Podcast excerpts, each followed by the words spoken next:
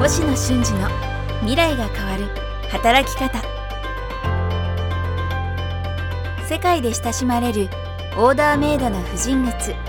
星野のトップとして海外を奔走、公認会計士として年商100億円企業のコンサルティングも手掛ける星野俊二が未来が変わる働き方をお伝えします。独立、起業、経営、海外移住、番組ではリスナーの皆様からのご相談にもお答えします。こんにちは、早川洋平です。星野俊二の未来が変わる働き方、この番組はポッドキャスト各プラットフォームでお届けしています。番組のフォローをよろしくお願いします。ということで、俊二さん、よろしくお願いします。はい、よろしくお願いします。さあ、今回はズバリこれを伺いたいと思います。市場にないものを売ってはダメですかということで、僕も実は、僭越ながらたまにこれからビジネス始めたいとか、そういう人に聞かれるんですね。で、やっぱりね、すでにあるものとか、それ何か掛け算してっていうことはよく聞きますけど、今のところ調べるとないと、という時に、売ってはダメかってことを結構聞かれます。で、ね、いろんな考え方あると思って、基本的に市場にないものは、ニーズがないからダメよっていう考え方もあると思うんですけど、でも大きいところでいくとね、例えが高尚すぎるかもしれませんけど、僕らが今手元に持っているこの iPhone ね、スマホ、っていうか Apple の製品なんかですけど、スティーブ・ジョブズがね、やっぱりその市場にないものを逆に世に出して、気づいてもらうというか、そういう考え方もあると思います。それであれだけの逆に市場を作ってるわけだから、考え方によっては市場って作れるのかななんて思ってもいたんですけど、よく考えたら何もそんな大企業とか世界的なね、もう誰しもが知ってるってことじゃなくても、身近に何かそういうものあるんじゃないかなと思うんですけど、これでも世界的ってじゃなくてもって言っちゃいましたけど、世界的な企業の星野に、星野創業者の、星野さんに聞くのもあれですけどでも俊二さんも、いや、なのであると思ってる。俊二さんもほら、もともと今の事業、その女性向けの、オーダーの靴っていうのは、これもでも市場ないというか、少なくとも日本にはなかったわけですよね。そうですね、市場にないものっていう定義次第なんですけど、これがなんかこう、そもそも世の中にない、いわゆるプロダクト、本当にないね、製品やサービスのことを指してるんですかっていうとしたら、そうですね、イエスですねっていう感じですね。そうすると何をもってして、逆に、そうするとノーっていうのはどういうことですかね。例えばこう、靴って捉えたらあるんですかって言われると、靴はある。ありますね。ありますね。はいはいはい。オーダーの靴ってないのかって。ある。なんかこう、相対的なものなんですよね。だからそれはこう、単にその製品や見てくれだけではなくて、なんかこう、製品やサービスっていうのは何かこう、目的やこう要望があって、需要があっての話なので、何に対して、これ今インサイトとかっていう言い方は多分マーケティングだとそれだと思うんですけど、そういう何に対して、答えるものなのかどうかっていう観点で基本的には見ていくっていう意味だと、基本的には市場にむしろないものを売らないとダメなんじゃないのっていう発想だと思います。もうこれだけで一発回答ですね。そうですよね。つまり市場にあるものをそのまま売るんだったら、もう市場にあるわけですからね。そうですね。ただ、そこにある意味付加価値で、いろんなね、それがちょっとね、掛け算で何かサービスとか加わるのか、ひょっとしたらそれが良し悪しありますけど、価格なのかもしれないし、っていうことですよね。そうですね。そうすると、今の話いくと、俊二さんももちろん言うまでもなく、靴は世の中たくさんあります。婦人靴、女性の靴もたくさんあります。オーダーの靴もありますとなった時に、俊二さんはこれ逆に発想の順番聞きたいんですけど、どういう発想で今のこの星野までたどり着いたんですか？なんか自分で靴やりたいなみたいに思ったのか、そこから今の掛け算というか価値付けしていったのか、何かきっかけがあって気づいたのかとか、両方あるかもしれないですけど。プロダクトには興味があって、で、靴でいうと、綺麗な靴を履いてる人が少ないなと思ったんですよね。綺麗に靴を履いている、綺麗な靴を履いている、両方少ないなと思ったわけです、日本に住んでたら、これなんでかなを突き詰めてみると、実は靴の場合っていうのはサイズがあるじゃないですか。サイズって男性だと 24.5 ぐらいから 27.5 とかぐらいまでで、なんか8種類ぐらいあって、そこから僕ら選ぶじゃないですか、はい、なんだけどお腹痛えなとか、うん、緩いなとか、確かにすぐなんかシワできんだけどどういうこととか、で同じ25でも全然違ってたりね。でも実はなんかイタリアだと3ミリピッチでサイズが組まれてるからイタリアンサイズってあるんですよね。もともとのカルチャーだと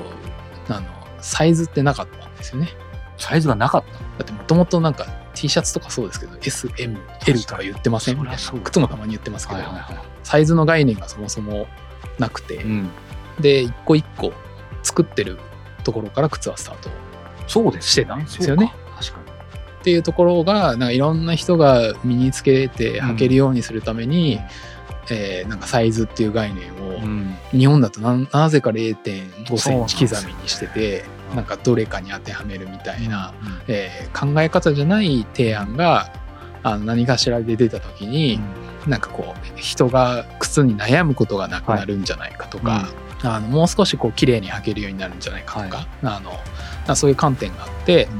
うん、まあ、調べてみるとやっぱりそうで、まあ、そこにはこうやっぱり一定の需要があって、はい、提供する難しさもあって、はい、うん、今はこうね、日本だけじゃなくてアジア行ってますから、はい、海外行ってるから、はい、日本の職人さんが良いプロダクトを作っている細やかな気質がある職人さんはアジアよりはやっぱり日本にいるとみんな思っていて、これはブランドの一環だと思うんですけど、日本ブランドみたいな一環だと思うんですけど、そういう人たちがオーダーで靴を作ってくれるっていうサービスは世の中にないですよね。だからそこに対してまあみんなが買えるわけではないんですけど、一定の人は買えて一定の人は必要だと言ってるという話なので、市場がない、今までなかったでしょという話なんですね、うんうんうん、これ今調べてみるとって俊二さんおっしゃいましたけど、その調べてみるとっていうのは何をどうやって調べたんですか？いやね、最後はねやってみて分かんないいや絶対分かんないですうんうん、うん、調べてみてそれが調べ終わってじゃあ 100% 売れるじゃんみたいなものは、うん、私は少なくとも知らないので、うん、基本はなんかこうやっぱり売れるかもと、うん、50% でもいいんじゃないと、うん、でそれで一回売ってみることはしなきゃいけないの で、うん、でそこまではやっぱり小さく売ってみるっていうことをして、うんうん、売れたら本当に売れてるわけなので、うん、増やせばいいでしょっていう、うん、まあビジネスの、はい、基本的な考え方だと思うんで。いいですね。なんかこうね、今月はお金の話もしてきて、そのね、借り入れとかの話の時はその逆に数字の話ありましたし、まあ、その両面審査持ってるから魅力的だなと思うんですけど、今の話の方ではいくと50% って言ったじゃないですか、はいはい、だからまあはっきり言ってあえてこういう言い方しますけど、だからやってみないと分かんない、本当に賭けですよね、そこの部分。まあでも賭けっていうわけじゃないんですよ、だからそこは、うんうんうん、もちろんなんか最後はなんだろうな、これがなんか1割とかじゃダメだと思うんですよやっぱり、うんうんうんうん、はい、1割だと博打です、ね、まあ、とりあえず投げてみたみたいになっちゃう、うん、ギャンブルみたいになっちゃうじゃないですか、うん、だからやっぱり5割ぐらい、半分、2回やったら1回うまくいくとか、3回やったら1回うまくいくでしょとか、うん、まあ、10% でもいいんですけど、うん、それはね最初の事業者だと厳しいと思うんですよね。うん、大企業とかこう、はいはい、体力があるところは一族の家業でなんか10個やっても大丈夫だとはいいんですけど、まあ、そういうわけじゃないと思うんで、普通の人は、2回から3回やるチャンスはあるでしょうと、うん、サイコロ 2,3 回振れる、10回は無理じゃないと。確かに。だから、うん、やっぱり 2回に1回はある程度なんか大化けしなくてもいいけど、うん、続けられるぐらいの需要が新しく埋めるものは考えてくださいねっていうのがやっぱり前提なんじゃないですか。前回のそのなんか借り入れの話した時に、大体なんか公庫とかああいうところから調達しようとすると、どんな事業であってもちゃんとまともに予算書いて提案すれば、やっぱり2ヶ月分の売上相当とか500万とか700万とか1000万とかは借り入れるわけですよ、うん、その資金を元にして2回繰り返そうみたいな時、例えば1500万借り入れて2回チャレンジしたいみたいな時って、なんかで自己資金ゼロですとか、500万です1000万みたいなところからスタートすると、500万から1000万1回チャレンジできるじゃないですか、3回やったらそれって1500万から3000万になるんですよねと。でこの後どうなるんですかってチャレンジできなくなっちゃうじゃないですか、うん、だから、基本的にはこう5割角ぐらい7割角ぐらいは、はい、見てスタートは切ってほしいんですけど、うん、100にしようとしてたら、多分始まんなくて、なんか 10年ぐらい経ってて、もうなんかチャレンジするなんか土俵に乗れないんですよね。ですよね。だって、ね、奥さんいて子供いて自分のお父さんちょっとヨボヨボになってきてちょっと介護しなきゃいけないみたいな、日本人だとなってるじゃないですか。そしてそのビジネス自体も本当にもうタイミング過ぎてるかもしれないですしね、分かんないです。で、なんか難しいなと思ってたら、転職もちょっと難しいかもね。なんか若い時は1回まあこうね、30手前ぐらいで1回チャレンジして、はいはい、ダメだったらまあ30、ね、頭ぐらいでもう1回復職すれば、見つかるじゃんみたいな発想があるかもしれなくて、なんかその時独身だったらいいかもみたいな話が出やすくて、40手前ぐらいでもう結婚してて、1回チャレンジして子供 2,3 人いるよとかって言ってて、でその後うまくいかなくて、もう1回復職しようみたいになった時に、何ができるんですかとかって言われちゃったみたいな。履歴書見せてくださいって言ったら、この空白の期間なんですかとかって言われて、なんかそういう国じゃないですか、残念ながら。だからチャレンジはするんですけど、必ず、5割ぐらい、3割でもいいですけど、そのぐらいのものを見ていく。だこの3割5割っていうのは、最後裸なんですけど、やっぱりなんだろう、こう何にもないところからスタートするかもしれないので、多くの人は。だその時はやっぱり市場にないぐらい、唯一無二なぐらい、何かしらの切り方でもいいんですけど、やっぱ強いものが欲しいですよね。そうですね。てか本当に創業時こそだし、逆にそれがないとなかなか厳しいですよね。圧倒的に他にないものとか、儲かるものとか、その規模感は別として難しいって、こう見つかんないんですけどみたいになった時に、じゃあ始められないんですけどどうしたらいいんですかっていうんですけど、始められないんですよね、それって。だからで始めようとした時にはリスクが取れないじゃないですか、その場合は。だから復職で2枚目の名刺でやってくださいって話がやっぱり出る。そうですね。やってるうちに実は 50% 確になったみたいな、2個目が出てきたみたいなのあると。そうですね。だからそういうパターンもあるので、なんか待ちすぎもダメ、進みすぎちゃって一本足も危険みたいな、なんかそういう類のものなので、なんか最後は見極めなんですけど、でもここまでね、もう3ヶ月4ヶ月清水さんにこの番組伺ってきて、やっぱり今のね、お金のプロと企業のプロ両方からお話伺って思ったのは、やっぱりその最後は 50%50% でもっていうところで、なんて言うんだろうな、何も考えずに見切るのはいけないけど、やっぱりある程度で見切るというか、つまり健全な見切り発射が必要かなというふうに思いましたよね。健全な見切り発射、ちょっとごめんなさい、うまいこと言う。当たってます？当たってると思います。やっぱどっかで見切り発射しないといけないけど、そのどっかの基準がね、今のね、なんか清水さんの言葉にヒントあったのかなと思うんですけど、これ実際どうでしょう、今の副業とかってね、そういう意味でずっと言われてることだと思いますし、僕もそれどっかで憧れてたんですけど、今時代は副業しやすくなってると思いますし、そういう意味ではすごく羨ましいんですけど、僕の話はちょっとおまけぐらいですけど、大変恐縮ですけど、うちの会社自体もそういう意味では、そのね、ポッドキャストをこうプロデュースして、それを配信させていただくっていう形で、今でこそたくさん増えてきましたけど、当時僕自身が自分で番組始めて、こうやって清水さんに例えばインタビューさせていただきながら、お客様からこれこういうの仕事になるんじゃないって言っていただいて、一応小さい業界ながら唯一無二でやってきて、ここまでなってきたっていう意味で、結果的には市場にないというか、他になかったのでやってこれたっていう意味で、今のすごく納得なんですけど、つまり何が言いたいかっていうと、狙ってある程度できるというか、その健全な見切り発車を設計して、その電車を作って、俊二さんはちゃんと成功に導いてるわけだから、僕なんかは場当たり的に、結果的になんか電車になってて見切ってたみたいな感じなんですけど、つまり副業しながらちゃんとそういうものを作るための、もうちょっと何かヒントがあると、どう考えても僕みたいな場当たりよりそっちの方がいいじゃないですか。でも実際はそれこそ分からないっていうのもあるのかもしれないし、タイプもあるのかもしれないけど。でもなんだろう、こう日本だと、多くの方が、フルタイムだと、最近なんか労働条件厳しいじゃないですか。だから残業そんなにやっちゃダメよとか言ってますよね。だからそういう意味だと平日の、夜とか、あと休日、私もそうでしたけど、そこは自由に使えるじゃないですか。その時間ってなんか計算すると、日中 8×5 で40時間働いてる。半分ぐらいは確保できるんじゃないですか。確かに40時間に対して20時間ぐらいね、確保できると思うんですよね。なんかプライベートとのバランスはありますけど、なので例えばこうそのぐらいの、片手まではいかないけど、なんか指3本ぐらいから例えばスタートしてみるみたいなことが、まあ、非常にやっぱり重要なんだと思うんです。で、その時はなんか身の丈に応じたスタートをしながら、最初だと自分は、学びながらになると思うんで、学ばないといけないんですけど、やらないと学べないみたいな部分も多いと思うんで、それを例えばこう半年1年、最初指3本でやってみるところからスタートしてみるみたいなのが、今のこのなんか日本だと、日本人でこうリスク取りづらいですね。なのでなんかそういうスタイルがやりやすいんじゃないのって言って、いわゆるこう名刺の2つ目を持つけど、2つ目なんですよというところから、スタートすると。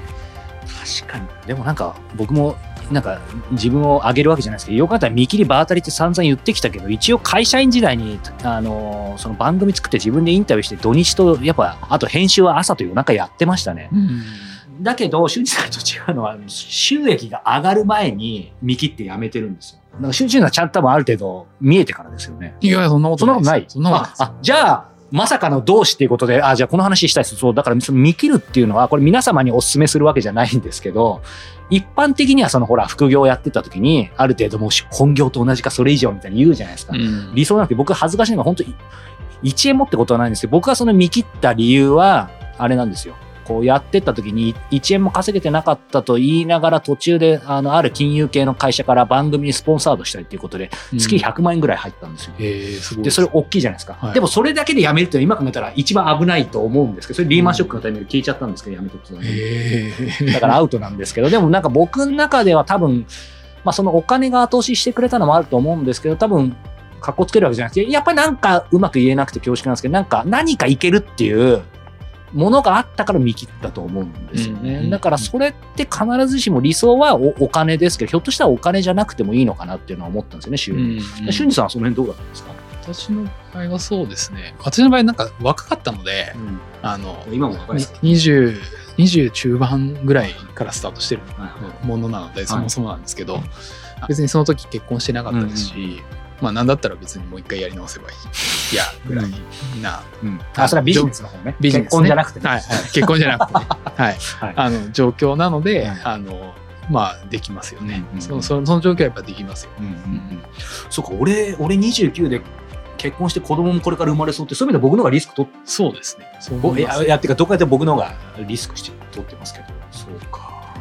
じゃあそれがまた今の年齢でお子さんいたりとかだったらやっぱりちょっと変わってくる。俊二さんと言えども、いや変わるんじゃないですか。だって自分だけの意思で全てを決められなくて、相談するってなりません？普通。いや、なりますよね。なんか変な関係じゃないかにね、なるじゃないですか。だからそんなになんだろう、こう、はい、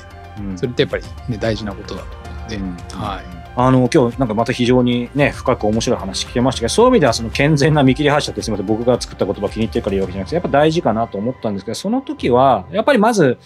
ね、いろんなパターンがあると思うんですよね。そのビジネスを思いつくというか、入ってくるその核ができた時にはやっぱりさっきのね、市場にないものというか、全くゼロからじゃなくてもいろんな要素を掛け合わせていったらそういうものになるかっていうのをやっぱりそういう視点でチェックするというか、場合によってはブラッシュアップするというのも、これもでもマスト。ちょっとそれ以外があまり、それ以外のケースってあるのかなっていうふうに思います。なんか著名な方がこうインフルエンス自分でして、売っていくみたいなのがやっぱりその人だからっていう市場にないもの出してるわけですし、なんかあんまりそれ以外のケースってあんまりないんじゃないですか。なんか大企業がなんかフォロワー的にスタートアップが立ち上げたなんか面白いビジネスがあって、でそれ以上にネームバリューと資金力があって、なんか倍ぐらいのスピードで、スピードがあるから同じマーケットでまだ取れきれてないところを総ざらいしていくような、いわゆるこうフォロワーとしてのビジネスをやるっていうのもまだ出来上がってないからやってるんですよねっていう話だと思うんで、あらゆるものにおいて、ないものを考えてくださいっていうのは、まずベースだと、むしろそうですね、市場にないものを考えてくださいですね。これ逆ですね。だからプロダクトっていうか、なんかこう目に見えるものであるわけじゃないってことだと思うんですね。あ、そうですね、そこだけはずれない。いろいろな組み合わせなんですよっていう、価格もそうだし、場所もそうだし、そうですね。はい、ということで、今日も市場ということですね、お話を伺いました。星野俊二の未来が変わる働き方。さあ、エンディングのお時間です。もう11月も終わりが近づいてきましたが、12月といえばね、師走ですけども、ということで、なんか来月の冒頭で使いそうなオープニングも使っちゃいますけどやっぱり師走って俊二さんも忙しいんですか、いつもより。いやー、変わんないですかね。変わらないですね。なんか時期的なもんとかもあんまり会社としてとか特にない。会社的には、どちらかというと、皆さんが忙しくなるタイミングは忙しくしないという方向なので、あまり忙しくならないですが、まあそうですね。なんかいろんなクライアントさんがいて、クライアントの一つ二つは、最も忙しい時期に入るみたいなところもあるので、ちょっとこう混ざってますね。ああ、そうか。もうじゃあやっぱその辺のお客様とか、まあ、年によって違うってことですね。そうですね。そうか。なんか今さっきその靴を買う、特にアップアースの人あんま関係ないのかなと思いますけど、タイミング普通の庶民的な感覚だと新社会人でなんか4月とか10月みたいな、あんま関係ない。それはあ、それはあります。それは ある、やっぱり需要の波は、秋春に集中しやすい。あと季節の変わり目とか、日本だとね。まあでもそれはまさしく靴も当然ファッションだし、何かの節目が多いんですね、かなという。ファッションは多分そうですよね。じゃあそこはやっぱりその準ずる部分もあるってことですね。まあなんかこうマーケットは、一般的なそのアパレルのマーケットは、在庫を売りさばくみたいな、売り切るみたいな時期でセールが発生するじゃないですか、で波がやっぱりそこに現れたりはするので、そうなんですね。とかあとなんか皆さんなんかもろもろのこう行事、クリスマスとか、物を買わないとか、わざわざそのために時間を割かないとか、もう飲み会どころでそれどころじゃないみたいな時には、売り上げはなんかむしろ立ちづらいかもとか、ボーナスの時前後はなんかお財布の紐が緩みやすいかもとかっていうのは、なんか影響はやっぱり受けやすいですかね。さすが本業ですね。はい、ということで12月はどんな感じで働いてるかね、誰も分かりませんが、また来月も番組をお楽しみにしていただけたらと思います。さあ、この番組では引き続き俊二さんへのご質問を募集しております。お金のこと、世界のこと、企業経営のこと、クリエイティブなこと、どんなテーマでも俊二さんバシバシ答えてくださいますので、ちょっとハードル上げちゃいましたが、お気軽にお寄せいただけたらと思います。詳しくは概要欄をご覧ください。ということで、俊二さん、今月もありがとうございました。はい、ありがとうございました。